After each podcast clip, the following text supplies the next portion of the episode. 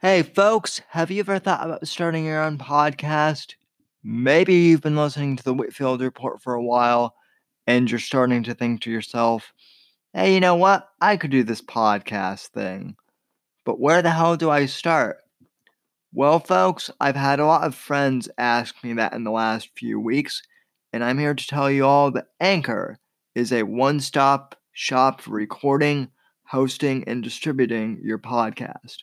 Best of all, it's 100% free and ridiculously easy to use.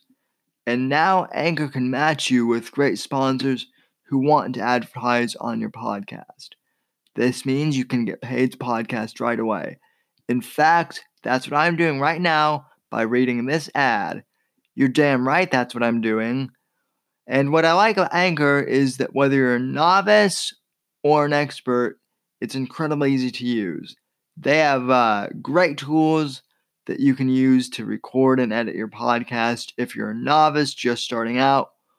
Or if you're like me and you're an old pro at this, you can bring your own tools and record your audio and then upload the files yourselves. Whichever way you podcast, it's extremely easy to use Anchor, and I highly recommend them.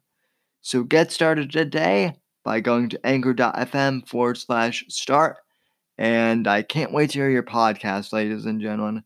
Now go out there and make some podcasts.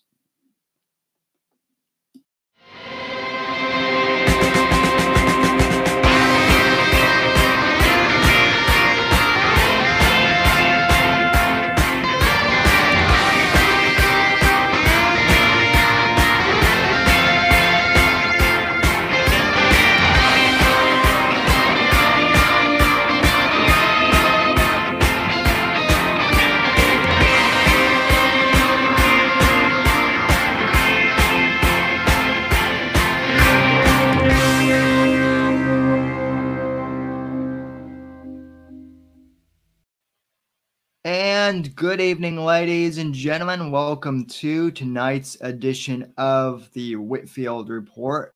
I'm your host, Sam Whitfield, uh, broadcasting live here from uh, NGC Studios here in South Florida. And I want to thank you so very much for uh, joining me here tonight. Uh, hopefully, you guys can hear me all right we do have uh you know some people in the uh chat so uh but according to this uh icon here no live viewers which is uh kind of weird since i know we have uh oh i guess there it goes we're starting to populate. Uh anyway folks uh contact info as usual. Um if you would like to uh, reach out to me, you can do so by tweeting me uh, at SamW underscore NDC, hashtag uh, Whitfield Report, hashtag Sam Savages. You can follow uh, the Whitfield Report at Whitfield Report.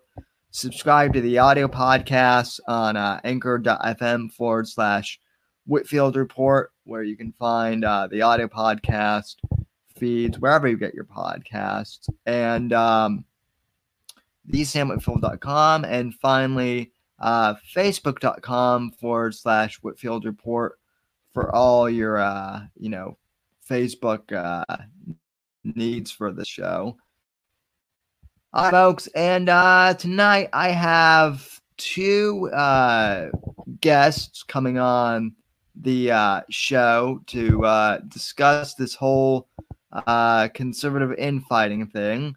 And uh, let me go ahead and introduce them. So they've they're they've been previous guests before, uh, but uh, Sean and uh, Dictator Phil are both uh, affiliated with the uh, Turning Point uh, USA chapter at Penn State University, and uh, they are also the hosts of Real News uh, on uh, Penn State's radio station over there, and uh, they are the owners of uh, the Versa News Media Network. So I figured I would invite them on to uh, discuss some of this, uh, you know, kind of the culture war and uh, all this infighting and whatnot. So, how are you gentlemen doing tonight? Pretty good. Uh, there, I, when you mentioned the infighting, though, we've definitely felt it at our chapter because I'm the Turning Point USA president at Penn State, and I can tell you that people have definitely been voicing their opinions on it. Yeah, I, I, uh, I, you know, I know that, and I, I mean, obviously, I know that there's, you know, one of the reasons why I wanted to have you on is it seems like a lot of people are, uh, you know, have, have some general misconceptions about, uh, you know, Turning Point as a whole. Uh, you know, obviously, Charlie Kirk is at the center of his own controversy right now, and I I realize that there's some stuff that you might not be able to, uh, you know, go into, but what I wanted to ask is uh, more how do how does Turning Point like as individual chapters how do they operate um, as far as uh, what you guys can do? Okay, well, at our chapter at Penn State, we you know we started off like a few years ago, and we've pretty much been the same we've always been, where we we're very pro free speech, pro capitalism, pro America. We have our meetings where we sort of talk about current events. And our meetings aren't dictated anyway by the national organization. We kind of run them how we want to. And they're very, um, you know, they kind of let us do our own thing and they're very fun, free flowing. The one area where Turning Point National does have a big say over every chapter is speakers. When you want to bring a speaker, you make a request online and they have to approve of that speaker for you to bring them. And it's publicly available. Like I'm not revealing any big secret anywhere. Like you just find it on their site. Uh, but at our level, uh, what I've told our members is like, I don't care what you think of Charlie Kirk, it's Turning Point National, whatever. We're going to keep doing what we're doing, which is have free speech, um, have open discussions, and keep doing the events we want to do. Uh, for example, like last week, we just had an event called The Censored with Sargon of Akkad and Hunter Avallone. And that event had an open mic Q and A where people could ask whatever questions they want to. They all lined up and let everyone we could ask question with given time. And it was totally fun, uh, great conversation, and everybody loved the event. Um, Alex has also joined uh, the chat, and he is. Off- this. Um, it's not letting. It's it keeps playing out of my uh, my speakers for some reason. Maybe because you have the Discord still open. Yeah, it might be it. Yeah. Technical. Um. Yeah, that's probably it. If if your Discord's uh, still on, you're probably not going to be able to hear it. What I ended up doing because I couldn't hear uh, Sam originally, so just get out of the Discord well, get out of this. Get off. Oh my God, I was able to. Yeah, I had to go and change something in the settings. I got it now. All right. Live with instructions, yes. Yep. So we're a little bit behind the scenes here, uh, folks. But uh, anyway, um, so um, the conservative movement seems to kind of be in like a weird, uh, you know, flux mm-hmm. position right now. It there's a whole bunch of controversy regarding, uh, you know, Charlie and uh, Steven Crowder and uh, Nick Fuentes and uh, you know, just crazy, crazy, uh, you know, stuff that's been going on. You guys uh, have always been very rational in you know my mind what you guys are doing with turning point and with your show is uh you know from what i've heard of your show you guys uh, have reasonable discussions and i know that word gets overused a lot but you guys really do seem to have reasonable uh, discussion regarding you know politics and uh, current events and kind of culture war stuff so um I mean, what have you guys kind of noticed? Because I mean, I'm just like a radio show host, but I mean, I know Sean and Alex, you guys are actually on the ground of what's going on. So, yeah, what I'd say is with Fuentes, I obviously am not a fan of him because, like we said, uh, you guys know our views. Uh, most of us here are pretty moderate. Fuentes is pretty far right. He's got a lot of views on race I think are wacky. But the thing is, I'm afraid I started to see it on the ground level too at campuses. And I'm seeing it now at Ohio State, where we saw Charlie getting asked a bunch of questions by these uh, Groypers, as they're being called, is that there is a growing far right movement on the right. And it's, I always thought the alt right was irrelevant. Um, and I don't think this will grow into anything big, but I am still scared because of the reaction that got, because I'm seeing uh, you know, there's a huge group of people on campus that are just dissident right wingers that are fun, provocative, and edgy. But there's a portion of that that's going further right, and that's where this far right thing's coming into play. And these people are too radical. Their their views on things are way too outlined. And some of them, though, like you know, on the most of them, I should say, on the dissident right, that are you're more your fans of Milo and Gavin McInnes and Crowder and more your, more your Trump crowd. Those are the totally cool normal people. They're fine. I love them. But this far right little fringe is dangerous. I'm afraid it can get out of hand because the left created this monster. And to be honest with you, it would be better to handle them by, you know, listen to what they have to say and just show how dumb they are. That's to me the best way to handle them.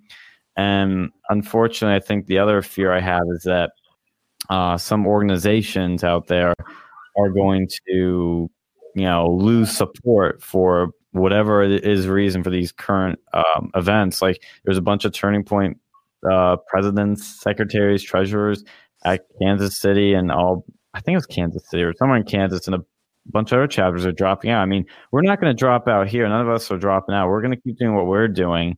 It's never changed. It never will. But this is happening across the country. That's not my opinion. That's just what's happening. Yep, and I mean, people here are bringing up Groypers in the chat. Um, you know, and look, I mean, I'm I'm 25, like I'm not super old, but I'll admit when it comes to like all here's the thing, guys, for the audience, memes change and whatnot so much that even I kind of become boomerish when it comes to like all these new memes that are you know, out there. So, like, I kind of know what a, gro- a groyper is, but I mean, it, you know, like I said, I think it's people taking memes too seriously. And, um, yeah. I mean, as far as like Fuentes and Alsop and, you know, I, Vince James goes and really anyone. I, I I think they should all be allowed to speak. I might not, you know, agree agree with everything they say, but I certainly do think that, you know, they should have a right to speak. Mm-hmm. And I think I think defla- I think deplatforming is a stupid thing. So yeah, I'm totally against deplatforming and censoring anyone. It, just, it doesn't work um, in terms of actually combating some of these people because it just, as we were discussing on our show on the line, just em- embraces them and they become bigger. But censorship does work um, in a way to people like Milo, where he wants to, if he wants to sell a book, if he wants to tell people about talk he's having, he doesn't have his millions of followers on Facebook and Twitter now and Instagram combined to advertise that stuff. And it kills his business. It, it does. He talks about this all the time. And you know, it's I'm I'm scared that and Chadwick Moore had a great article about this where he's talking about where when you mentioned like you feel like a boomer now, I know what you mean because when the Trump thing happened, like that was the new hip thing and I loved it and that's what I was a big part of. But now that that's already happened, you know, with anything with trends, a new one appears and this is the new one right now and you know that bandwagon effect takes place and you get people jumping on it and you give Fuentes a lot of followers now like he's climbing up now because of all this stuff. Yeah, and I mean the and that and then I mean the other thing is it harms it harms uh people like me who are uh you know obviously political commentators, but I also do some comedy and some you know humor stuff. And now I mean I talked a little about about this on your show earlier tonight when I was on there, but I mean, comedy also is really kind of becoming an edgy, you know, thing now too, just because, uh, you know, everyone is so clip happy that if you take a joke out of context now, it's, you know, it, you can, you can be ruined for that now too, and we can thank the left for that as well. So. Yeah, and they were doing that to Sargon of Akkad, and he came to Penn State. He kept taking his uh, jokes out of context, like one that he made about uh, British, uh, and I forget what her position is, uh, Jess Phillips. You know, there was the infamous, you know, I wouldn't even rape you one, but there was another one he made later because it was obviously a joke. The first one, like it or not, and he obviously uh, was it, the intention was to make people laugh and think and he was making a non-threat, even though people interpret it as a threat, and they played into his troll. But he later sent a video like, "Well, given enough beer, I might cave," and it was a total joke. The whole video was a joke. There were joke after joke after joke, but nobody interpreted that way from the radical left here. Yeah, I mean, and that's the thing. Ultimately, the left can't take, uh, you know, jokes at all to save their life, um, which is both stupid and sad. Um,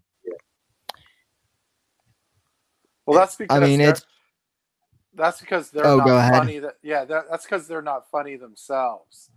See, because if you put somebody, you put them next to somebody who's funny, they're gonna be lame. Like so, you have to chop everybody down. Like oh, oh, they're offensive because they because they want because in comparison, they want somebody like Amy Schumer or Lilly Singh to actually be funny, even though they're not. Like, so you're gonna you're gonna attack people like you know Steven Crowder or Sargon of Akkad, because the people that are actually funny, versus yeah Lilly Singh. I actually one of the podcasts I listened to uh, was actually talking about Lilly Singh the other day, and uh, I guess Lilly Singh actually um, her entire show is staged to the point where uh, like I guess even the audience is like purposely instructed to laugh, and Mhm. then uh, her I didn't I I always like heard rumors that these people existed, but I didn't know that that this was an actual thing. But I guess out in Hollywood, uh, you can actually get like paid if you're like a uh, if you're like trying to break into show business. One of the things that you can do is you can actually be hired to be like a seat filler for some of these shows. And I guess that like for uh, Lilly Singh's show, they have to do that a lot. And so uh, basically, like what what they've had to do for her show is they literally have to fill the seats and pay people to fill seats, and then instruct them which jokes to laugh at specifically, and like not just that, but how much they uh, have to laugh. It's I would say it's funny, but it's not. It's quite sad um, that they have to do that now. So, death of comedy, folks. Mm. So, Well, we're gonna we're we'll still be around. Like we'll still be around, and comedy's not dead. It's just it's just bombarded by garbage. Like you're talking about Lilly Singh and J- Jimmy Fallon and Seth Meyers and all these late night, these really terrible late night comedy shows. And it's a it's a shame. It's there. There's it's no surprise that they're doing as terrible as they are and somebody like Greg Gutfeld is doing as well as he is. It's like that's actually like they're at that show is actually pretty funny versus them and like people and more and more people are actually starting to watch Greg Gutfeld too. Uh even despite the the bigger platform with NBC, CBS, all all those I mean, it, you look at it comedy and this is where and honestly this is where this is where they're going to lose again. I feel like they're going to lose again. Because even in 2016 it was like the comedy was really on the side of the republicans especially you know with with just you know the meme the memes and stuff. Like all the funny memes were coming from the right. And I- uh, I would still say that that the actual comedy is from our side. I mean, I'm not even a Yeah. comedian, Yeah. and I'm I'm not even like I don't call myself a comedian, but I know that some other people have, and it's like, well, I didn't intend for this, but I mean, I do like to do funny things somewhat. So, uh, I mean, we have funny people in the chat now, you know, too. Also, some very, you know, you you guys are funny too. So, uh, you know, yikes. so well i'm funny? Damn. I I That's- I find dictator Phil's name, uh, you know, funny just in general, especially since yikes. he puts he really puts the name Dick into uh, you know, he puts the Dick into dictator, oh damn. especially when it comes to uh, slamming libs on Twitter. It's it's it's one of my favorite things watching uh dictator Phil light up people on Twitter. So they really make it easy oh i had a question Uh, have you have any of you seen a picture of what kathy griffin looks like now oh no. Oh, it's freaking hideous. Oh, you got to look it up. Okay. don't don't do it if you're about to eat, but yeah. Look it up sometime and I'm telling you it'll it's, you'll be like you'll you'll actually feel sorry for her. She kind of looks like like a a um, a drug addict that's had uh one too many uh visits to the plastic sturgeon. It's like really bad. Well, you're not you're not on terrestrial ra- you're not on terrestrial radio anymore, so you can go uncensored here. I folks, uh, I will admit, when I was on Versa Media, I made I made a mistake and I said I said a naughty word on on uh, accident on Sam, those uh, real news. and So, that, that didn't happen. It just I don't know something about it just magically disappeared.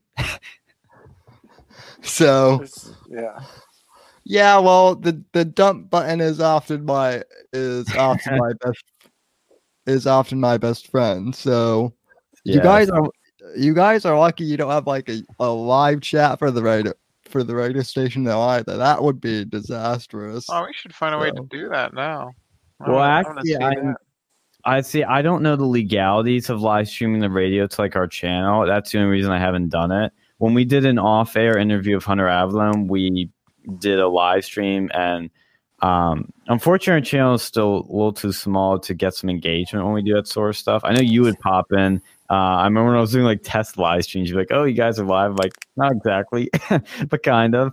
And um, you know, I we, that's definitely one of our goals because I love to interact with people online. It's always fun and I'd like to do that. It's just we need I need to figure out the legalities of that, and you know we need to grow a little bit more to do that. But we've grown a lot since Sargon came on our show, and we gained like sixty subs, so it was pretty cool.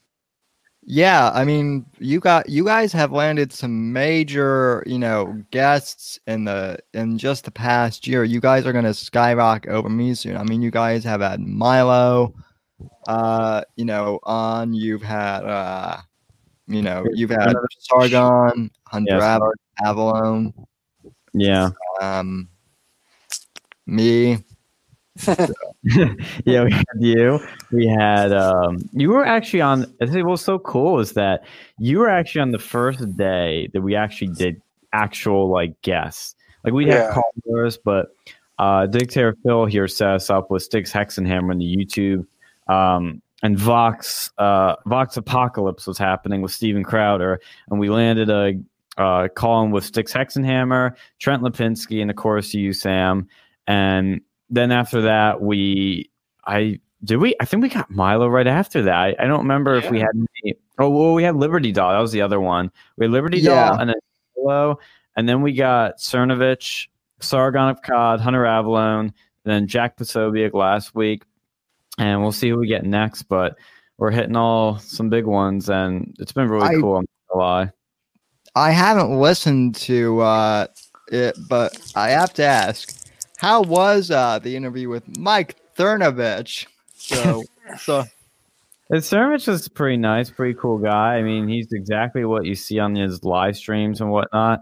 Um, I will say just like I'm not trying to like rank any of these because they're all really amazing and cool. But so far, my favorites were Milo and well, Sargon was favorite in a different way because I actually got to talk to him a lot because we had our speaking event. So I got had dinner with him with Dictator Phil and a few other people, and I picked him up at the airport with my girlfriend. So Sargon was like almost, I guess you could say, like the interview itself wasn't my favorite part. It was actually the other stuff we did with him. But Milo is my personal favorite because I've always just been a huge fan. Like he's like one of my top like right wing idols, and that was just surreal and it was so cool. Yeah, I mean, it's. I mean, I I do, I do dig on you know Cernovich a little bit just in terms of of the list because it's you know, but he's he's done some he's done some good stuff. And Yeah. I'm I- I'm s- I'm still a big fan of Gavin McGinnis. You know, despite Yeah, the fact, too. despite the fact that like even my audience tends to disagree with me on Gavin somewhat, but uh oh well, you know. Maybe another dream one for me to get on because even though I hadn't followed him as long as Milo, he just sort of hits me a certain way where he's one of my top guys that like no matter where he goes, I'm gonna follow him and listen to him and watch him. same with uh same with same with Joe Ro- Joe Rogan. I, I even though Right. Joe Rogan's not really conservative, I've I've just always liked his uh style. So uh, yeah, yeah.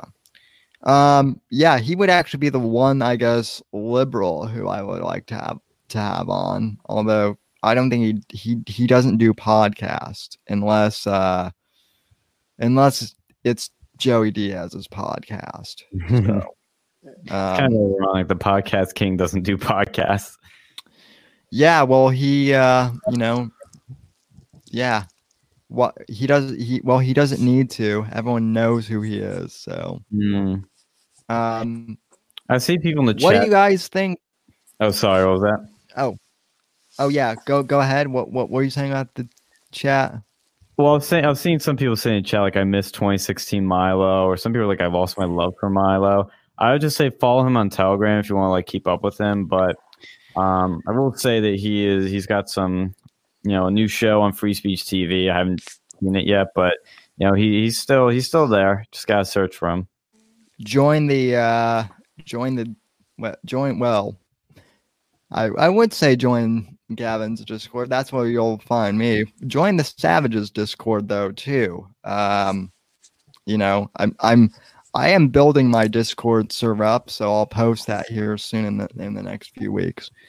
Um, moving on some political stuff though, just more than you know conservative in, infighting. Uh, Beta Cuck O'Rourke has dropped out, and I'm fucking and I am fucking glad about that. So uh what do you guys think of this, you know, shit show of an election so far and are the Democrats going to be in like they're obsessed with impeachment right now and they're moving forward with that. Um the fact that I think they're already trying to impeach Trump tells me that they have no confidence in themselves. So Mm. uh, and winning. So what do you what do you mad lads think about all of that? Well, I think that you know you're, right. They have no confidence in their own people, and that's the thing I've noticed with especially the left, because like the, keep you know I keep bringing up our event, but like it's really it's it's a good mirror of this stuff. But the college Democrats tried to shut down our Turning Point chapter for bringing Sargon, and what the left does is that if they aren't good at something, if they're not winning, Uh, they they just try to take the other side down. They just try to shut you down if they have nothing good to show for. Because if they did, they'd be doing that, not trying to shut other people down. And it's typical of losers in general. Like Trump talks about all the time the art of the deal. But you, you know, the Beto was one of those guys that when he was against Ted Cruz, he actually looked kind of good. But when he's compared to other Democrats who are sort of other people in the same market, he looks terrible because there are people better than him. There's better candidates. And, you know, he was going to drop out eventually. Like, I'm surprised it was kind of at this time that he did it, to be honest with you. But, you know, I, I kind of expect him to last a little bit longer, but, you know, they probably offered him a cabinet position. I felt like once once he said that, heck yes, we're going to take your AR-15s. I felt like that the end was coming soon. Like normally, when you see Democratic politicians, or really a lot of like politicians, when when they're when they're mainstream, and they're uh, and then all of a sudden they start going extreme in their views, like that's the beginning of the end usually. Like when you see like oh he because because he was kind of quiet for the most part, and then like right at the end we were we we heard heck yes we're going to take your AR-15s and if you don't support like if you don't support gay marriage we're gonna you know we're gonna take your tax exemption status and just stuff like that and I'm like this is crazy but I'm like he's probably done and Well, lo and behold boom You know, I don't think this guy had a chance to begin with. You know, look at him. What did he accomplish? Yeah, He had a failed uh, bid for Ted Cruz's Hello? spot. That's about it. Um, well, you know, people in the chat are making uh beta references. Ron Stone in the chat referenced uh, a Who song, "You Beto, You Beto, You Bet." So, props to you. I'm a I'm a huge uh, Who fan. Nice, nice Ron. You get the uh, I I think you get the comment of the uh, evening. No, I like, um, the, I like the Beto luck next time that was pretty funny Yeah, be- beta. I mean, look, there are a whole bunch of beta Beto puns that you can uh make. So, um, but yeah, I mean, at this point, I really, I don't like. I'm I'm actually surprised that beta lasted this long. I uh I I called him the uh he reminds me of the like of like the guy of like the hipster guy in college who would always bring like a guitar to uh you know Mhm. parties and just like annoyingly like show like he he wasn't good but he was but he just reminds me of the guy who would like always show up with a guitar at like a party and just start playing when no one wa- well, wants him to. Well, yeah, So- do, do you look at his stuff when he was in college? Like he he was fucking nuts. I like This, like he was Yeah, like he's like making the real douchebag that sits on the steps and plays that weird gay cover of "Hey There, Delilah." No, this guy's this guy's full of shit. Was he just that? Like he was in a fucking anarchist collective, like singing these fucked up songs. He probably couldn't. Even, it was like a hacker collective. He probably doesn't even know how to fucking operate. I like. I just. I. I can't stand people like that. I'm like. It's like fucking. It, it was Uh, like Bernie Sanders almost. Like I, I'm I the- don't know if I'm you the saw the guy- article. I'm the guy that I'll go to a party, and I'll see a douchebag, and I'll try to like rip. I'll, I'll try to chuck an insult at him of some kind, but I, I have to. I have to.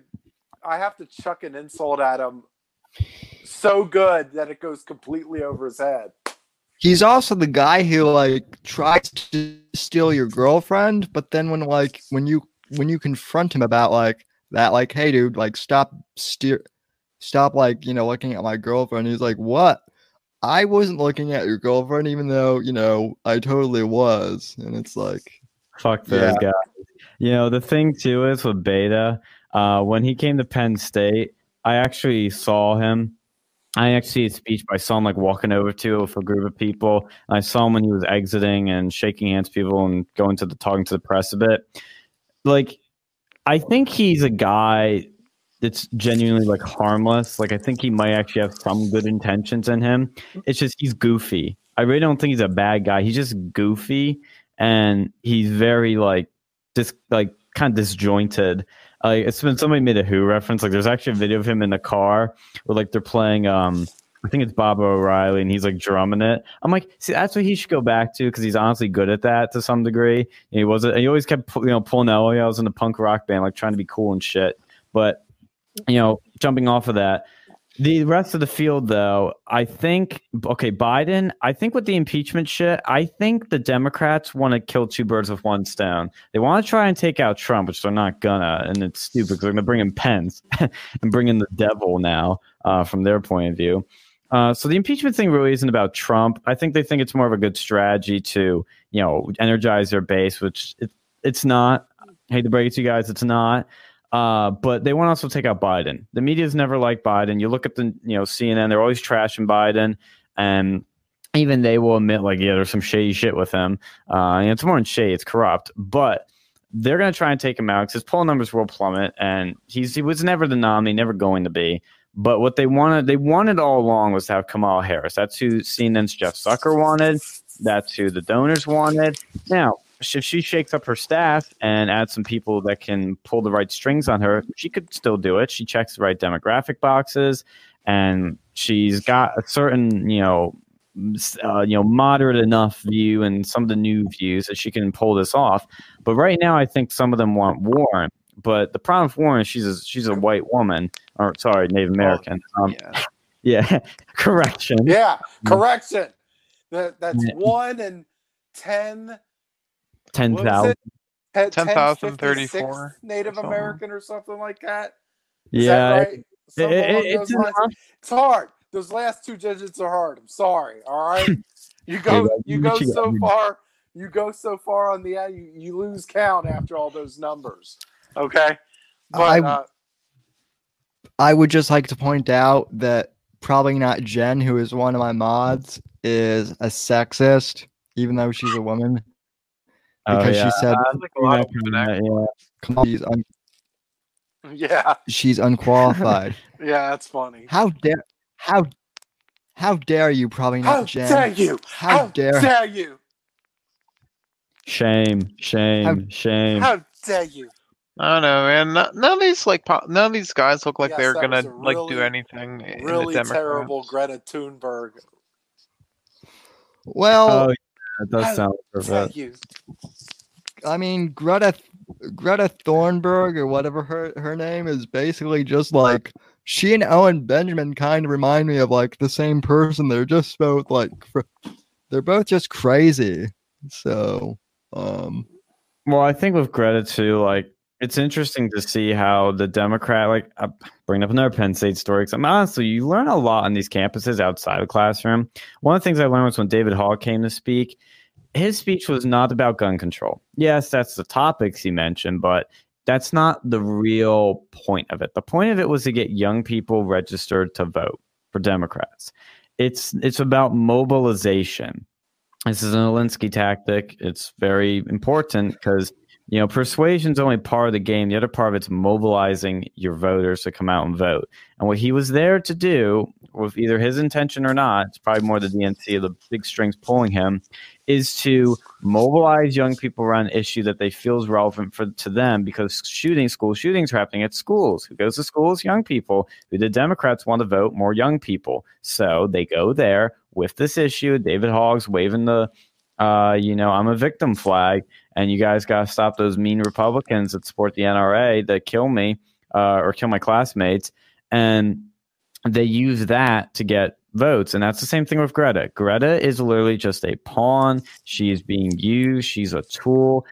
She doesn't, she's young. She doesn't even know a lot about what she's talking about. And when you see her, uh, she's totally reading a script. If you see her when she's not giving a speech and they ask her some questions, somewhat not even tough questions, but questions that sort of grill into her a bit, uh, she doesn't have an answer. She'll just go back to her script uh, and she'll stumble.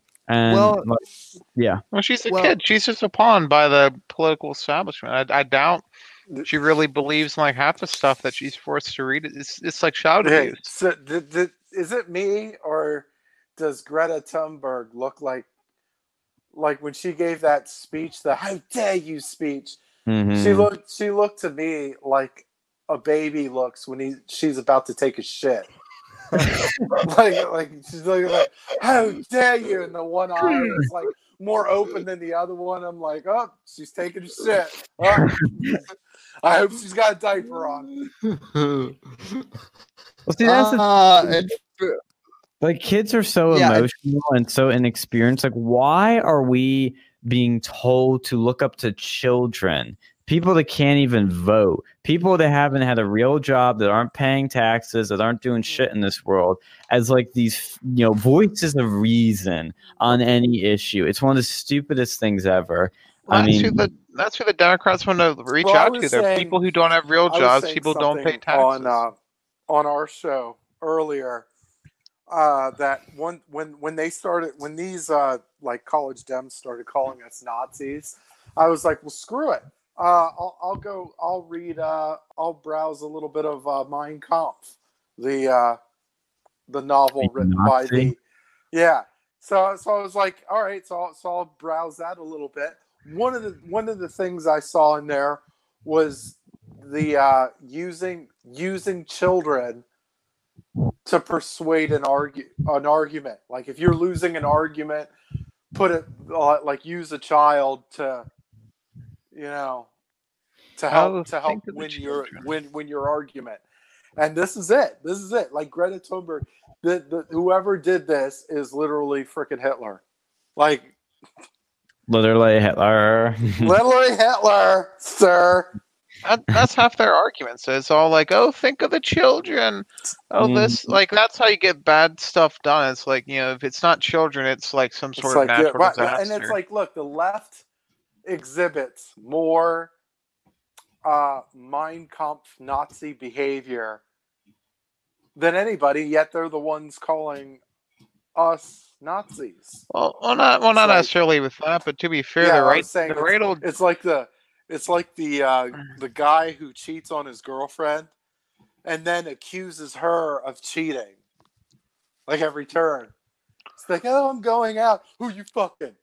Who you fucking? Huh? Well, well, to then- well, to be yeah. fair, to be fair, the right doesn't use children, but they'll like all they'll use like disasters and shit to go and do the same sort of thing. Like, oh, you know, look, 9/11 happened. Let's go and make everyone like let's live in a fucking police state now because 9/11 happened. You know, they, they do the same stuff. Like every time you go to the fucking airplane, you get like groped. You know.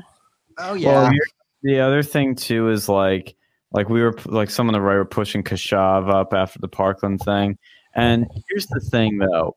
The, like George Carlin has a great bit on this. He goes, politicians always hide behind uh, three things: the flag, the Bible, and children. And it's so true. And let's be real, these methods work. That's why they keep using them because they're emotional. They're manipulating people's emotions. People like children. They care about children. We're human. We're meant to care for them. And when you're using emotion, you know, an emotional speech as a child, that's going to move the needle. How much does it move it? I don't know, but it's effective. That's why these people use it. They're, it's all about emotional manipulation. That's all politics is. And I hate to say it, but the left is really good at um, mobilization. They do way better ground game than the Republicans ever do in most Well, areas. Well, I think it's it's Oh, a yeah. little different too. I think it's a little different too because their platform is just larger, like in terms of media reach, because they own all the fucking media, all the media. That's so true. when when they when they say something, it resonates louder than everybody else because they own television, radio, social media, all of that. So But, but, and this is something that's relevant right now. We I can't we forgot to talk about this on our show. Where the right is winning, or was winning, I should be more specific, with social media. We had effective voices like Milo, Alex, Gavin, Roger Stone, all these people. They're now all banned they're effective. And Trump. Trump revolutionized social media for politics. No, no, we never cared about a politician's Twitter feed like we do now. And now it's you have to be social media savvy to win. If your social media game sucks, you're out. AOC had savvy social media game. She became a star. And now Twitter has banned political ads on Twitter. Wow, isn't it a coincidence after the Trump campaign raised a shit ton of money and the Trump campaign understands social media better than any campaign on planet Earth right now and Twitter's like, "Eh, we're going to stop that." Coincidence? I think not. How many people actually pay attention to Twitter for that stuff, though? Like, honestly, I used to use Twitter a lot, but they just keep banning everyone that I like to to watch what on was there. what was that? Hey, hey, what was the uh, what was Donald Trump's tweet about Beto? Like when Beto dropped out, It's funny. I I that. was, I, yeah, I was cry- like, what? Can we get? Can, let me see. I'll pull it up right now. It says Trump tweet, "Oh no, Beto has just dropped out of the race for president, despite him saying he was quote born for this unquote." I don't think so. I wonder. Okay, so so to be truthfully honest, I wonder if he's looking to get on a VP ticket. because he said Yeah. he said he's not he's not go he's he's dropped out of the race for president and he's no longer running for the senate or, Oh, or yeah, whatever it because I don't think they want to do a dual woman ticket. They want to. There's definitely going to be a woman as a presidential candidate, without Yeah. a shadow of a doubt. It has to be a woman. The Democrats have been. Uh, they have a strategy. Their master plan over the past few years has been the party of women because that is the antithesis to Trump in their eyes. So it's going to be a woman. So it's either Kamala or Warren. And I think the the VP, like with Hillary's got to be a man to get that vote in. Not saying that men think this way, but this is just how the Democrats are thinking about this. So they're going to put pro- maybe Beto, maybe somebody else, but I could see Beto being the VP pick. I think it'd be a bad pick, but I could see a Warren uh, Beto ticket. Oh God, he, they would get Bad- so bad trashed by Trump. I, I hope they go so- for that. I Oh, I do too. They would get totally trashed, but they're not going to do a two woman ticket. Uh, some people in the comments are saying like it's not going to happen, but it's going to be probably Warren, somebody else, or Kamala and somebody else. I'm still going to keep my money on Kamala, despite what everything's telling me, because she fits it more and she's still in the race. I don't I think she's doing that good right now. yeah, Like, you know, you know, had to go do a gift, major uh, revamp. I know, I know, When- but here's the thing: what you can see in politics, everything change overnight, like like Mhm. that. It can happen. Not saying it will. It's just she's been the one they've wanted, and I can't just completely drop all my bets yet.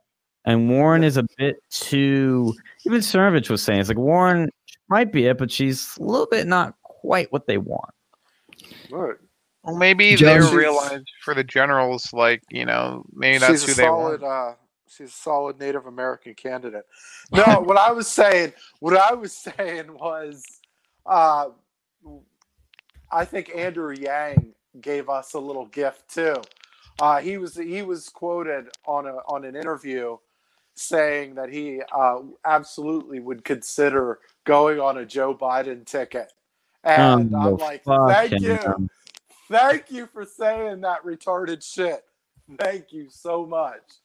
Like, What a, what about that comedian guy who um there's like some unknown comedian out there who's like who was also like running as like a presidential candidate. Uh Porcelain did Porcelain just did a documentary on him. His name is like Kyle something.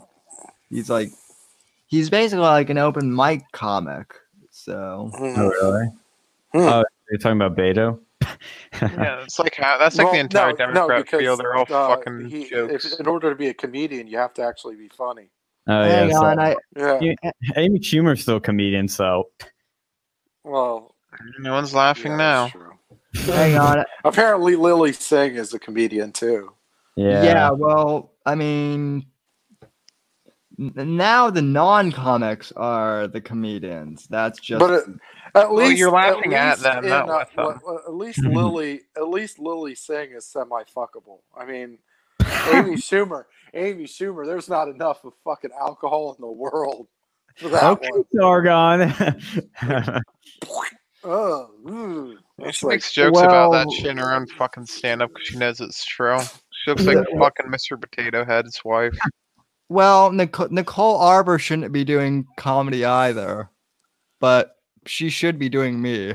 So Ah, That's a good one. I mean, honestly, you look at these late night hosts is a good example. Like they used to be hired to be funny. That was their job. Like Jay Leno was funny, Johnny Carson was funny, Letterman was funny. These people were funny, and that was what they did. Like that was their job. But now you have people like Jimmy Kimmel and fucking uh, Jimmy Fallon.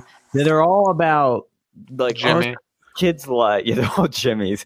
And they're like this is what the kids like. Somebody's trendy and cool. And hates Trump every night and makes you know rants against Republicans. It's like that's not your fucking job. Like go back to being funny. This is what the where the right is fucking up. Get people out there that are funny and push them. Milo don't why did you guys the fucking Reagan battalion I hope burns and dies and is uh, non-existent tomorrow morning Oh my not the God. people of course take those something takes out of context the actual um uh, organization because Reagan Battalion. That sounds so full of themselves. Like, oh, we're the rich. It's like a bunch of fucking boomers on the fucking computer. it's a bunch of people that once Milo was announced to speak at CPAC, they didn't like that, so they took him out. He was one of the first to get canceled. It's total bullshit, and you know, people. You should literally have a TV network. They, somebody on the right needs to get some donors together, make a TV network that has Gavin McInnes uh, and Milo and Crowder as your late night lineup. Don't You know- forget Anthony Cumia. And Cumia, yeah, we can put him in there. We're gonna have a four uh, person late night, you know, um, thing, and then have a bunch of other people doing the news during the day. Get these people together on something that can be a Fox competitor, a you know liberal network competitor, because Fox is, is sucks now. Ever since Roger Ailes and Bill O'Reilly went, it's been terrible. They don't have talent, you know. But okay, let me correct this. Something good did happen when Shepard Smith left. That was probably the best thing to happen to the network in ages. Um, but other than that, they don't have talent. Greg Gutfeld, I do like though, and Watters, I do like. Hold on, hold on. They they have Tucker. That's Oh, I love Tucker. Yeah. You can't They- cut they- the tuck. Is, They have agree they with have- him on a lot of stuff, but he is. N- I do not want to ever watch his show. Like, there's nothing about that excites me. Dude, I love his reactions. Like that. That's just an, that, you know that just put that in there, man. I Yeah. well, I don't have I don't have cable, so I can't watch. I I- I can't watch Tucker. And this is You're is the- not missing. You're not missing anything. Cable sucks. Well, that It's a and well, wise investment to not invest in cable. Well, and that's the other thing. That's the other thing too. Is like no one under. I'm I'm sorry to say this, but no one under. Uh, no one under seventy. I, no one under seventy watches Fox News. I I know the numbers. I know the numbers traditionally like like 65, but even most 65 year olds I know don't don't even watch cable anymore because even like 65 year olds have iPads and know what streaming, you know, is. Yeah, and that's I mean, that's that's too. not pay for cable. What are you talking about?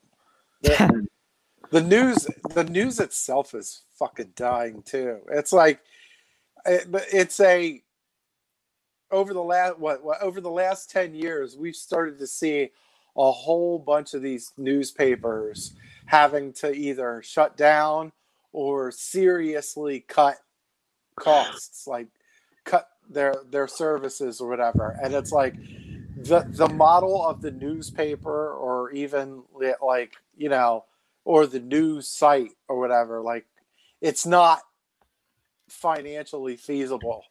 It's Yeah, not a financially feasible model. So this is where you're starting to see all these people like huffington post and like they're looking for a buyer. Um all these other like i think the oregonian was like one of the ones that was like uh on the verge of getting shut down i don't know. And like the new york times is it's easy for the new york times to kind of stay afloat because they're part owned by some mexican billionaire. And then uh you know the washington post is owned by jeffrey bezos. You know he's probably chu- you know he's probably chucking a loss but he doesn't he doesn't care. That, that, that it's just it's it's a pedal it's like a pedal for propaganda but uh but that's that's what you have to do because the news today is just a fi- uh, it's a financially infeasible model Well, people because don't care about like news. Tim Cook They- that they are care doing about the same clickbait. stuff with like nothing. Like he's just at he he has his face on a little clip and then uh, on the screen, and he's just going through the news and he gives his analysis, and it's pretty good. And you don't need all this, you know, you don't need expensive shit around you to make it work. Yeah. Well, that's the thing too. The rise of independent media with people like Tim Pool and others, like they have a following. It's just they're not going to be, you know, the big mainstream stars unless they get on some big mainstream like companies or networks. And I think the right needs to form some sort of right wing Netflix that's like kind of like Blaze TV, kind of like Free Speech TV, but we need it all together because people don't like paying for every one of these because it gets expensive. Like if I want to watch everything I want to watch, I'd have to get Netflix, Hulu, Amazon Prime, Disney Plus, uh, Free Speech TV, Blaze TV, and by the end of it, you're spending like hundreds of dollars when if it was all under one or two roofs, it'd be much easier. So that's the issue the right needs is like the infighting, like as we talked about earlier. On the one hand, there's good infighting where if you're cleaning house, as Milo put it, with when he exposed uh, Lauren Southern, Caolan Robertson, and was the other filmmaker, these people that weren't really um, uh, authentic conservative uh, people. That is what you need to do is get those people out. But at the same time, you need to um, stop this stupid infighting when we all agree on the big shit and we can be together and we can do something good together. But for petty reasons or silly reasons, we don't want to. Like there's certain pettiness I understand, but you need some, you know, unification. Because um, look, the big enemy here is the left. Let's let's fight them. Let's not fight amongst ourselves unless there are some bad actors. And yeah, get rid of them, but do it quickly and move on. Well, you're also you also got to figure like like again with be with the news being financially infeasible, mm-hmm. you're starting to see a lot of these uh, a lot of these smaller outlets. Like you're starting to see like the Daily Wire, like the Anthony Cumia show, like Free Speech TV. You're starting to see these smaller uh, subscription based services. And it becomes a pain in the ass too, because it's like, well, so I gotta I got to if I want to if I want to listen to news, I have to subscribe to Mug Club, uh, get Free Speech TV, get the Anthony Cumia show, uh, invest in the Daily Wire, which I'll I'll never fucking do.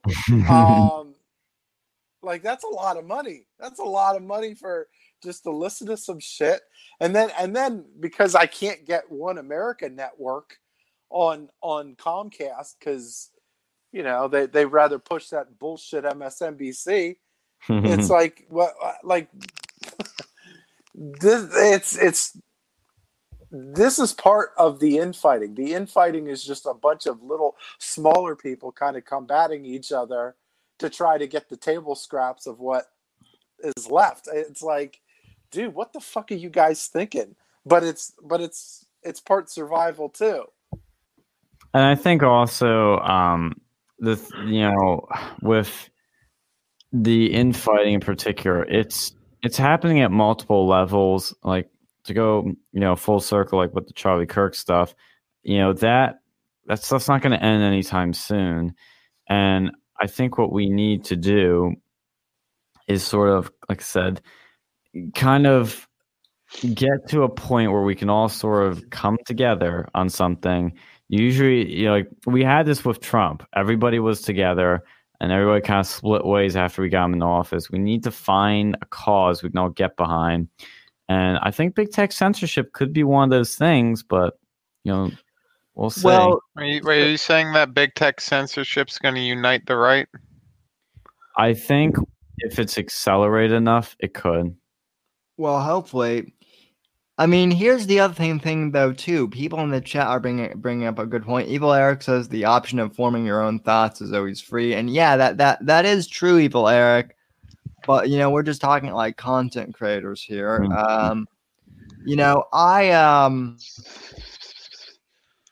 I mean, part of part of the big problem is that like YouTube, uh, you know, like people are just saying, all you know, all these YouTube is like free. Well, you know, people people keep getting banned on you know YouTube, like the the good yeah. con- content creators, except you know people who scream into mics, you know, in the backwoods of Washington, they're still on, uh, you know, YouTube somehow. But, um, you know, um, well, and on top of that, the other problem is once they get taken off of YouTube or they get taken off all these other platforms, they always inevitably have to go behind a paywall.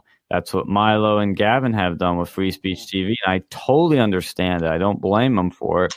Um, but the problem with that becomes is people can't find you or they don't want, they don't, you know, they don't see your content because people aren't willing to pay for it, it. That unfortunately, but you know where Crowder has a good model is, and he kind of screws himself at the same time with this in a little bit, is he uploads some of it to YouTube. I mean, Milo has been told that if he does upload something, he's going to get taken off immediately. So he's scared to upload something. His one platform he has left, don't blame him for that. But he needs to start uploading some clips from his show. I mean, maybe he can do it to the Free Speech TV YouTube channel. You know, that's a way to get around it. But at the same time, the one thing you can't do is upload all your good stuff. That's kind of what Crowder does. Is he uploads a lot of good stuff, and so you have no reason to buy his full show. I mean, he's you know you gotta find a good balancing line, but I, that's God, it's such a shitty situation we're in. And Yeah. And, then, and it's hard to get and it's hard to gauge it too the the problem is because shit is constantly changing like you like with crowder it's like we yeah he's been demonetized and it's been back and forth like susan wojcicki is just butt fucking him and not even having the courtesy to give him a hand job like the the, the kind the kind of bullshit that like that she's doing to these independent creators apparently they have a fucking P score now. Is that is that is that what I'm reading? Like the the they- have a a, a P score for YouTube, like that that's that you get that there you get throttled or something shit like that. I uh, Sargon of Akkad just put out a video of of something of that like that, like with YouTube and with the P score where it's popularity with Mhm. you know advertiser friendly shit. And it's like it's like they're not even youtube's not even fucking pretending anymore. It's like oh let- there was this like veil of oh we, we could be but we're probably not. Now it's like well fuck it we are what, What- are you gonna do about it what's what's really fucked is if uh I don't know if this exists anymore, but I know at the beginning of the year, YouTube was pulling some shit where um if your comments on your video or if your chat Yeah. was like was like Yeah. was like saying anything Well, how you the know. fuck can you control that? You know, how, how do you expect you? so, you know, so what expect you- happens okay so with the comments so what happens if a bunch of conservatives decide to fucking bomb you know pewdiepie's channel or whatever and then just start writing a whole bunch of nazi shit like hey well you know and then and then butt fuck him over like is that like or what if i decide to well what's the, what's the one um it's like one uh one The- tr- the tranny young- or whatever. Yeah, there's one tranny. Like, what if you blow blow that YouTuber up and like, Oh, like Blair in the White? comments? Yeah, uh, no, no, no. Um, there's uh, fuck, I can't. Bruce I reali- Jenner? I really don't give a shit about these YouTube personalities enough to know their names. So you're Yeah, gonna have to fu- forgive me for that one. But Points too. Yeah, me me either. You, you you you tried though, and that's the other thing is, well, and I mean YouTube will obviously protect like certain YouTubers too. Like let's Mhm.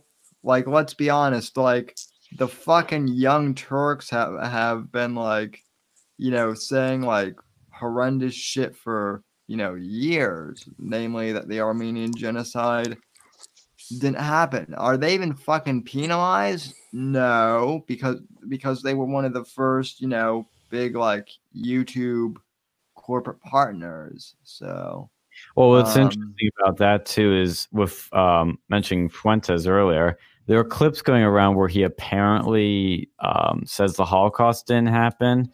I don't know if that's true, if that's what he believes. I just heard about this, but it'd be interesting to see if his channel gets pulled because of that, but then all these other ones don't because they cracked down Alex Jones, you know, for stuff he said. And, you know, it's, like I said, conservatives need to find a way to get out there more because we're the censorship is working. I, I I'm telling you, it's a lot of people are becoming like effective voices are not as relevant now. They're not as talked about now because they've been banned because they've been subverted. Mm. I, I think I do. I, I do feel like it's going to backfire though. Like it inevitably shit, will. it will backfire because just because like independent creators are essentially what created YouTube. Like that's that's the whole Yeah. thing. and they're just they're right now they're just saying, well, fuck you to all the independent creators. We're we're gonna put a whole bunch of mainstream bullshit, and we're gonna force feed it to you, and you're gonna like it, and like like there there there's there's starting to become other options now. And it's and and eventually that they're fucking over their their own network effect which is baffling to me. I'm like it's like youtube is just stripping their net uh, most of their network effect which is the the independent creator it's like and all it takes is for somebody like pewdiepie to fucking leave and you know that could begin a huge trend Mm-hmm. What's um what's weird to me is the fact that well, I mean there there are lots of things that are that are weird. Um but namely with like, you know, YouTube, like I mentioned on your show uh earlier, it, it even seems like they're starting to kind of go after us smaller channels too. Like, you know, you guys have what you guys just hit like 160, which congratulations. I know Yeah. that's not much, but it took me forever to get to 100. Period. Yeah, Um, Mhm. took a lot of grinding for us to get there. I'm at 500. I'm well. I'm at 500 and, and like I'm at 509, 510 now or something. I was at 545 like two weeks ago, but um then YouTube uh YouTube sent me an email uh saying that they had cleaned out some of my uh subscribers who were bots. Now what's interesting about that is okay, if it were like one or two, maybe five max, I could understand that. But they cleaned out 75 subscribers who they thought were bots. Uh, so, you know, I that's kind of suspicious too. Is like even the smaller channels, they're they're throttling subscribers and whatnot too. And uh, you know, in order to get like really anything effective on YouTube, you need like a thousand subscribers at the very least. So That's how you get monetization too. Like they made those rules hard to get monetization. Oh yeah, dude. That well, that's why I, that's why I have an audio. Po- I mean, that's not the only reason why I, I have like an audio podcast, but like, you know, it's it's easier to monetize audio now and to monetize monetize blogs than it you than it is video, and it used to be the opposite. So Yeah, totally. And it's it's it's so hard to like conservatives have everything against them, and yet we still got Trump in office. We still got Brexit. Well, it hasn't happened yet, but we got the vote. But you know, it's that's what's you know amazing is that even with all these things against us, we can still get what we want at some point. and it's just a matter now. You know, because I think Trump's going to win in a landslide in 2020, but past that, what are we gonna fucking do? You know, the censorship is taking its toll. You know, it's it's very it's a very scary time. And like I said, what's also scary is this far right fringe rise. Like, I don't think it's ever gonna be mainstream, but I the, the Gen Zers, I I don't know. They might it's it you know it I, I can't put into words what I really think is going to happen because I really don't know. But that's part of the fear is the unknown. The thing, well, the thing it is is it doesn't even have to be. It doesn't even have to be main to be mainstream. It just has to be portrayed as being mainstream. Mm-hmm. You know, Yeah. by the by the by the media. I mean, no one would have no one would have even known who Richard Spencer was if the Atlantic hadn't done that profile on him two year two years ago. No one had heard of Richard Spencer before, you know, twenty before like late twenty sixteen, when the left and I I bet I bet you money that the left was like actively searching for you know, people like trying to, you know, make a boogeyman, and they found one in Richard Spencer. So, you know, Yeah. you want to talk about like controlled opposition. I honestly think that like Richard Spencer might have been controlled opposition.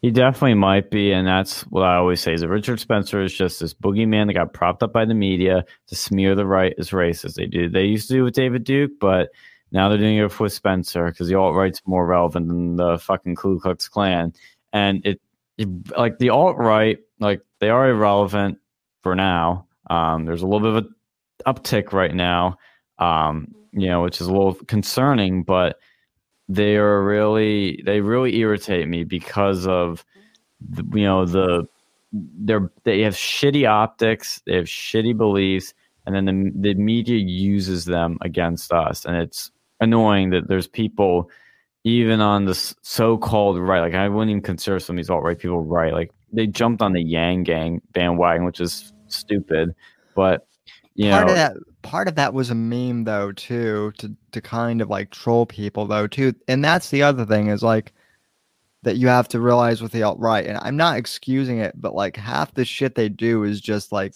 terrible memes that the media freaks out yeah about too It is, but I will tell you, there are a few on this campus that literally joined the Yang Gang Club. I got on their board and like did shit with them. You know, it's What a, did they What did they do? What What honestly did that club even accomplish? They had like a debate with you guys. Anything else about it? And then they, they had they had debate with us, and then yeah, then they cucked out when they said um when they condemned our speakers for our speaking when they condemned Sargon Hunter when they didn't have to. Was, they didn't sign off on the college dem statement. And then the day of the event, like, oh shit, we better condemn them. That was pretty disappointing because the college dems basically blacklist them, so we're not working with you. But I think it's stupid because like you're not going to reason with the college dems, even if you give in to their demands, they're not going to care. They they just simply don't. They they, they see Yang as a dissident that they're not going to tolerate, and it's irrelevant because he's not going to have a chance of winning. So you lost more than you gained there, Yang Gangers. I'm sorry, I'm just being honest, but you know, I the, the, the especially I will say last thing I'm going to say, and I'm to have to go, but the college Dems here. Um, this reflection of some of these people and larger uh, national movement. These people do not give a shit about anything but attention, winning, and their own personal gain. They are not interested in debate, and you cannot reason with them. You simply can't. The right you can reason with, and sometimes that's our downfall because people use that against us. And it's just it's a shitty situation, but you gotta keep fighting. Right needs to Yeah. fight back harder, stronger, better than ever before because these people are insane. They are insane. I'll say one thing, and I got to go too. Um, Alex Jones. Now, of course, Alex Jones. He's got some eccentric, you know, opinions. Of course, you know, he's got the whole "ah, the tricubs are coming. Buy my snake oil." Ah. Uh, but okay, but he was right about like when they started coming for him and they started clipping all of his platforms. They're like, "Oh, they're going to come for you next." They're coming for literally everybody. You you think you think they're not going to gobble you if you pander to them? No, they're going to fucking gobble you up too. So you got we got to keep fighting. Got to keep fighting. Yeah, exactly. Yeah, I mean, it, and it's yeah, it's I mean, it, it's unfortunate, and I mean, I I hear people in the chat are also bringing up bringing up the the Proud Boys, and look, I mean, the the Proud Boys was what is it was another example of like the media just messing with people. Um, you know, granted, there were a couple, you know, fringes in the Proud Boys, but I mean, largely, I mean, I know Dictator Phil knows this, but you know, it started as a gro as like a group joke. So Mm. Yeah. you know, on Cumia's show. Yep. So Yep.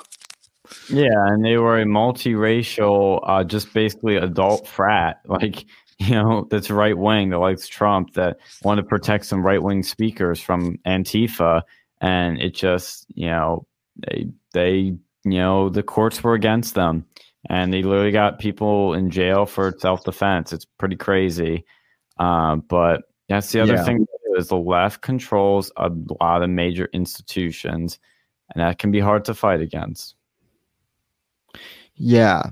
Um so Sean and uh Dictator Phil and uh Dictator Phil, I know you have to go. Where can we uh find you at on social media and just on the internet in general?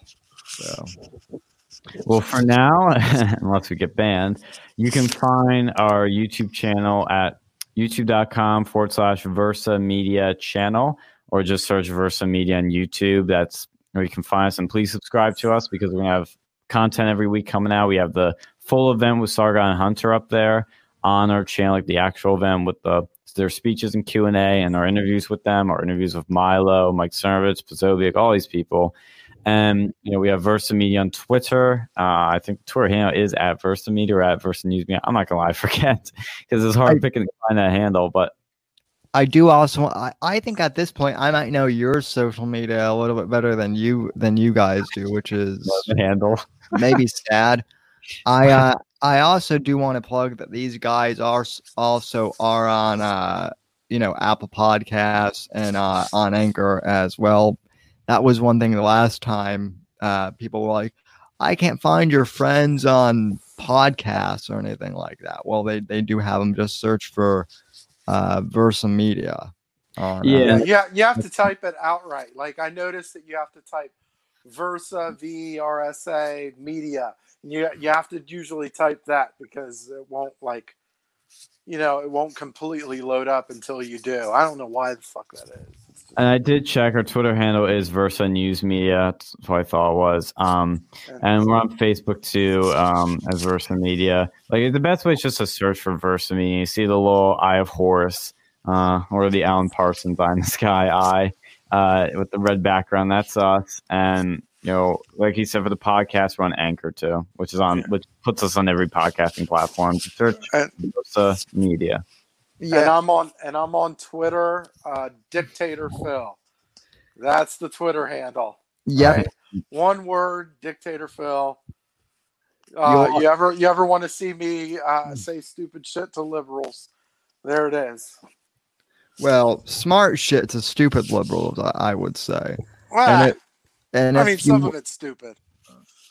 Some of Well, it just, yeah. Some of it I just try to piss people off. Like some of it I just don't care. I'm like, eh, let's see how many people.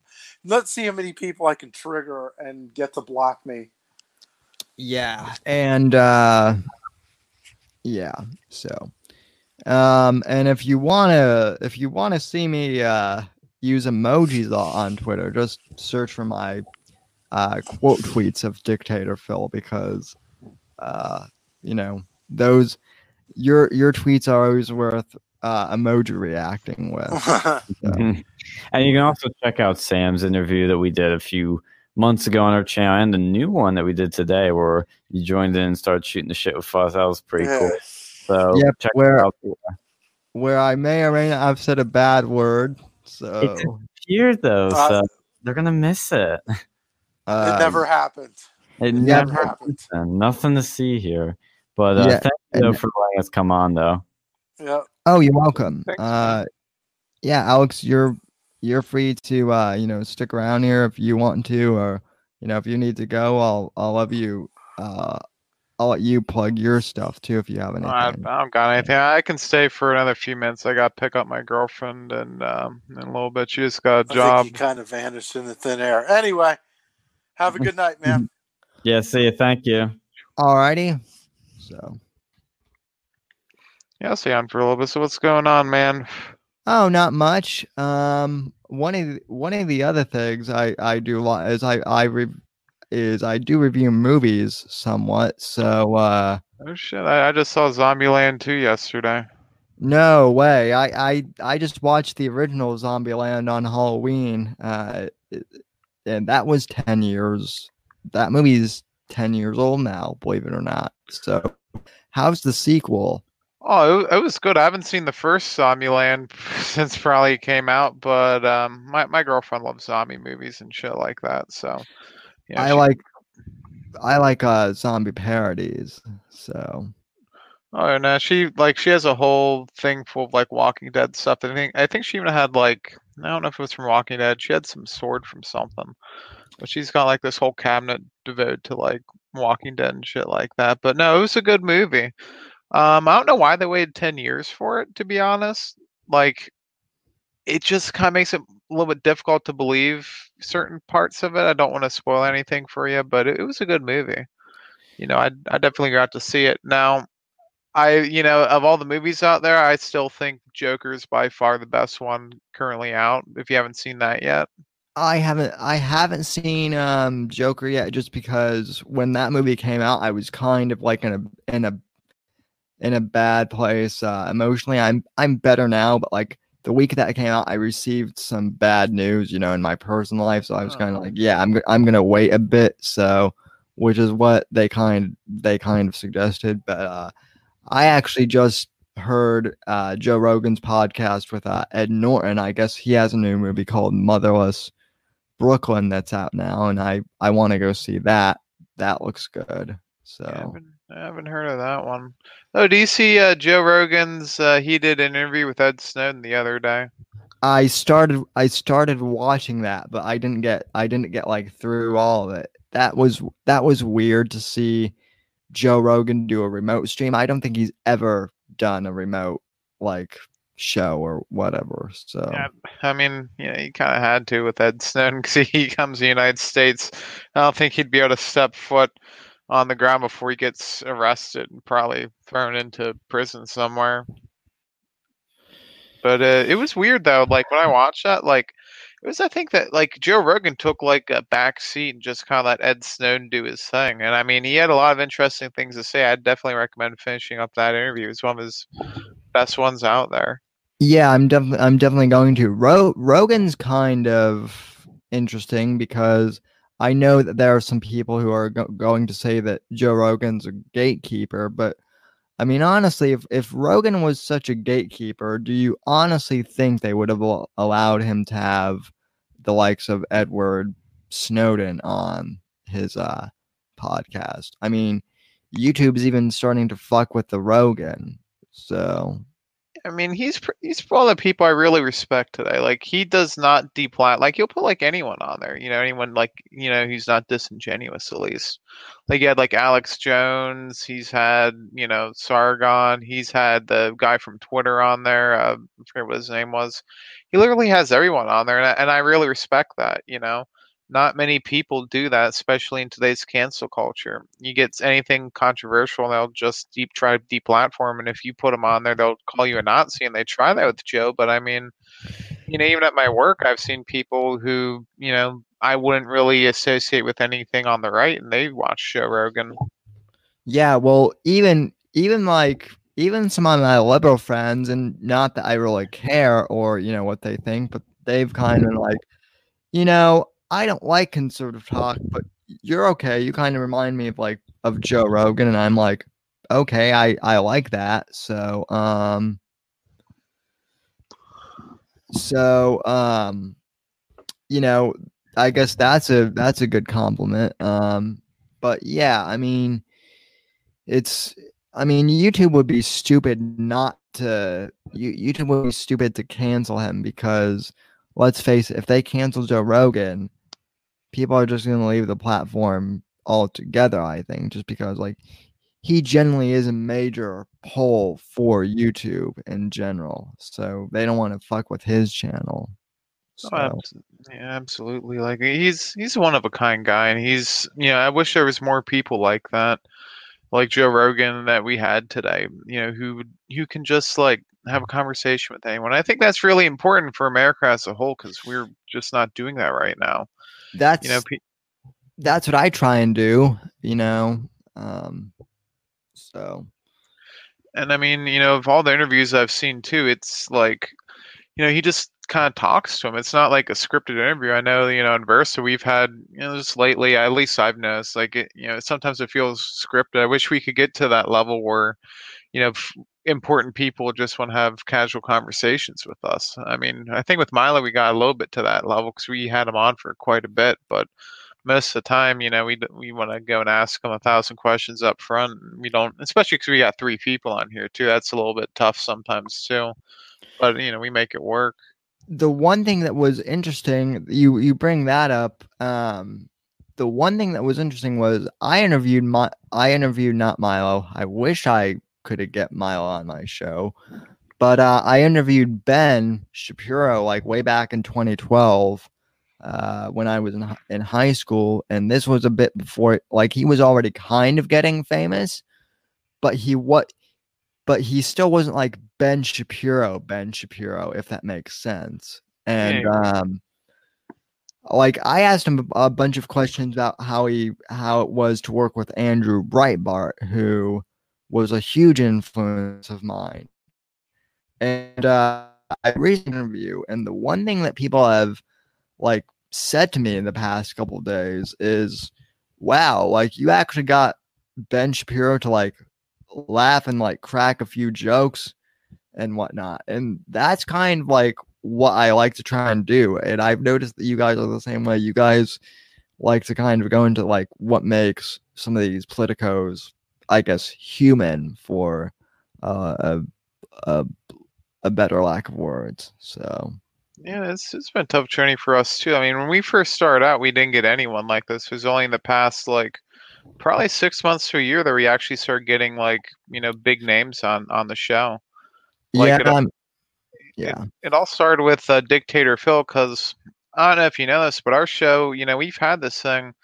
You know, uh, you know, our the main host Sean, he's a senior now, but you know, we started this one freshman year. That was back when I was at Penn State with him, and we'd mostly it'd be me and we had this other guy, um, you know, this Vince guy on there, and you know, I haven't really heard from him in probably like two or three years. He's kind of changed a bit, and you know, they, we used to it used to be a completely different show, but we've always had three people for the most part. You know, mean, we had him, we had this other guy on there for a little while, and then he kind of dropped off the face of the earth. Then we got Phil, and you know, thank God he, you know, he's graduating, he's still coming on here, and I and I like that. We actually had some consistency, and he can, and he's got a knack for getting like people on here. I don't know how, how he does it sometimes, but he's good at that.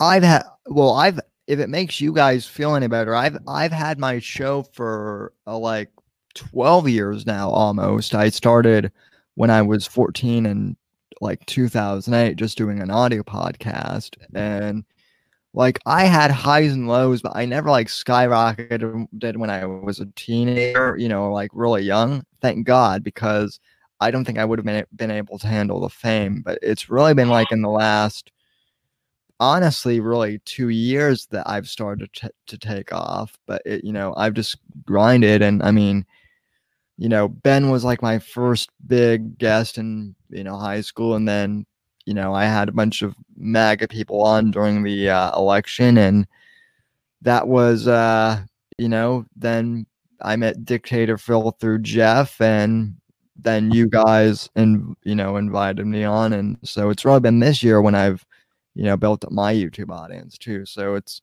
it's interesting. So, It's it's tough building, you know, YouTuber audience. I remember when we first started out, it was like, you know, getting 10 subscribers. That was like a big milestone. Now it's like, you know, we're over 100. We have to do something special, I think, for 1,000 if we ever get to that point, which I, you know, I hope we do. But it, it's been, you know, if it wasn't for these guests, because before we started getting the guests, I think we were hovering around like 40, maybe 50, probably less than that. And then once we started getting these like, you know, big name guests, things just started you know, rocketing in motion. Really, it was Sargon that he, I think he must doubled what our YouTube subscriber was. We were at like hundred now, maybe not doubled, but we, you know, we got like sixty subscribers in a matter of days.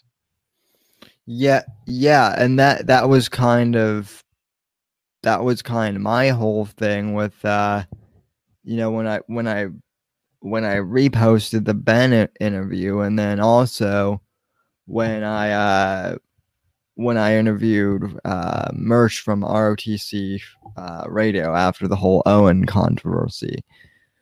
But um yeah, so I mean YouTube and the internet is just a strange kind of phenomenon. So for sure. So Yeah, it's it's pretty tough. So, um, yeah, how have you been just keeping up though? Like, do you do a lot of stuff other than radio in your free time? Are you still going to school? Uh yeah, I'm a I'm a student. I'm a I'm a professional technical communications major. So basically like anything having to do with writing and media, that's kind of what that uh consists of.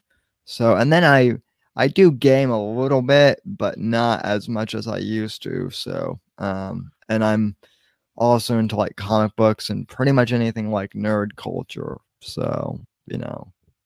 Um That's um yeah, that's that's some good stuff right there. I used to play, used to play some games back in the day, but I mean, I just haven't had as much time. And honestly, yeah, I used to I used to play way too much. Like especially when I was a kid, that's that was like all I did.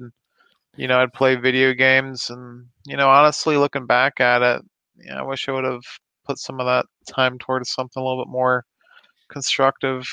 You know, back when you know time wasn't a premium. Nowadays, it's like, yeah, I got a house recently, and you know that's where most of my time is going to. It's just like you know upkeep on the house, you know, paying bills, doing all this and all that.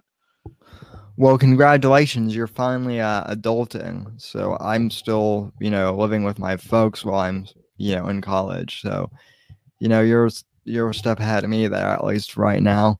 So, but yeah, I mean, gaming part of it for me was I uh you know, I just part of me was I I lost interest once like everything started becoming like DLC related and once and once like everything started becoming like, you know, you have to like download this DLC to make the game interesting and you know and whatnot. So it's like I just want to buy one game and play it and you know be Oh yeah. done with it. So Like honestly, I'm once I graduate college, that, that's really when I just I haven't had the time to really do it as much. You know, one I've been you know working in, the field. I I do um, cybersecurity at a. Uh, you know, I work in a financial institution. I'll leave it at that.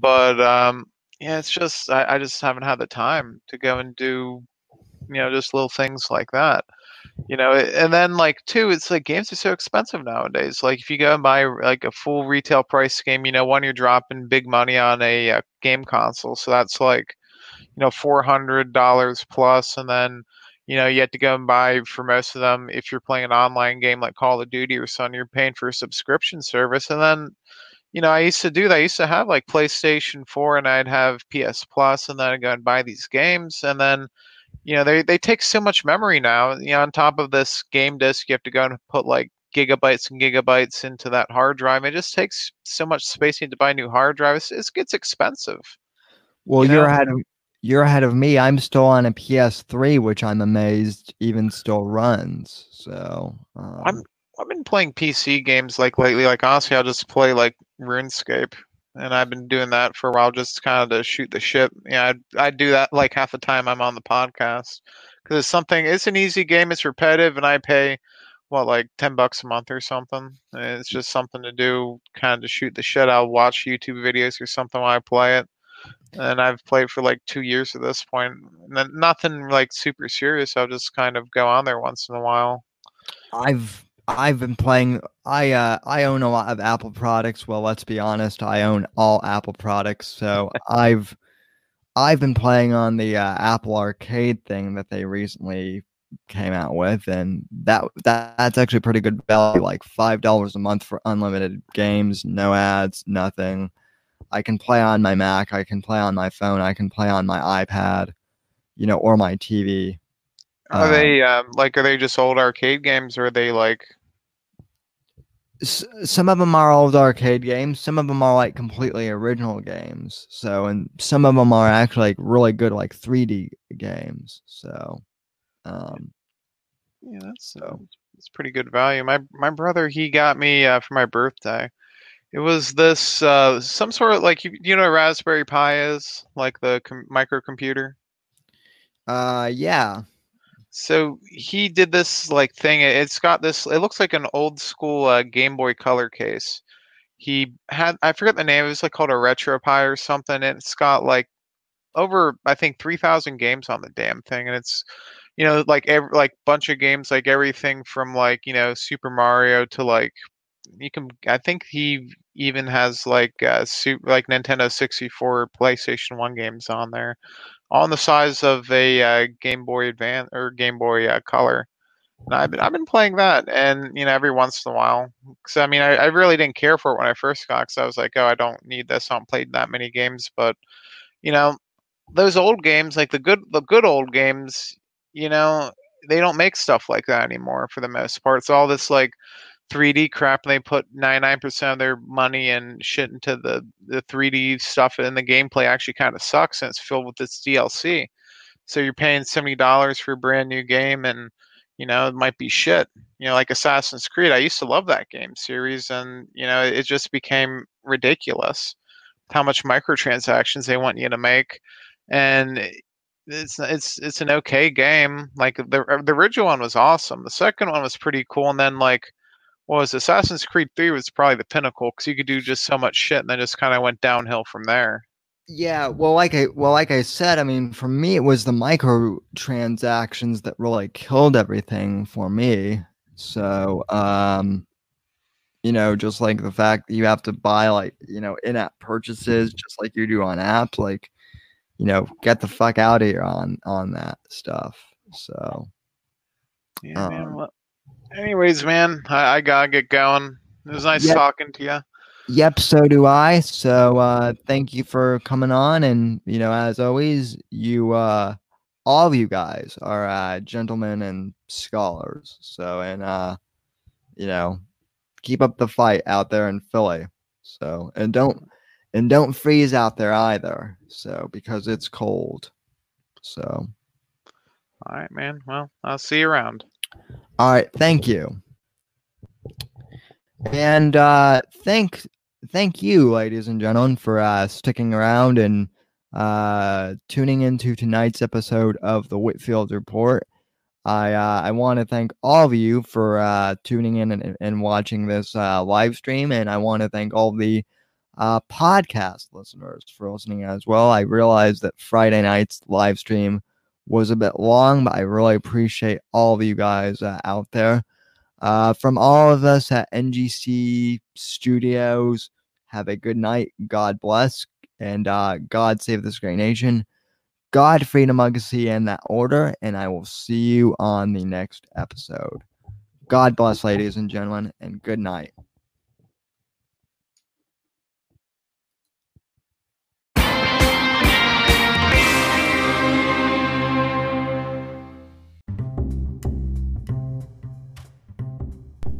Hey there, folks. If you've made it this far to the end of the podcast, I'd like to thank you very much for listening to the show. You are the ones that make it possible for me to uh, make an income from podcasting, and I greatly appreciate that just by listening to our show. You are helping us gain ad revenue. However, if you would really like to uh, help support the show, I encourage you to please donate to the podcast and become a supporter of the show. You can head over to anchor.fm forward slash Whitfield Report and click the support this podcast button and uh, choose the amount that suits you to support the show. Or you can click the link in the show notes and it will directly uh, take you to that page. If you can support the podcast, I really, really appreciate that anything that- you can do to uh, help out is greatly appreciated. Even if you can't afford to uh, help financially support the podcast, I encourage you to please go on iTunes uh, or Apple Podcasts or Stitcher and please leave this podcast a positive five star review. That really helps us out here at the Whitfield Report. Thank you for listening, and I'll see you next episode. Thank you.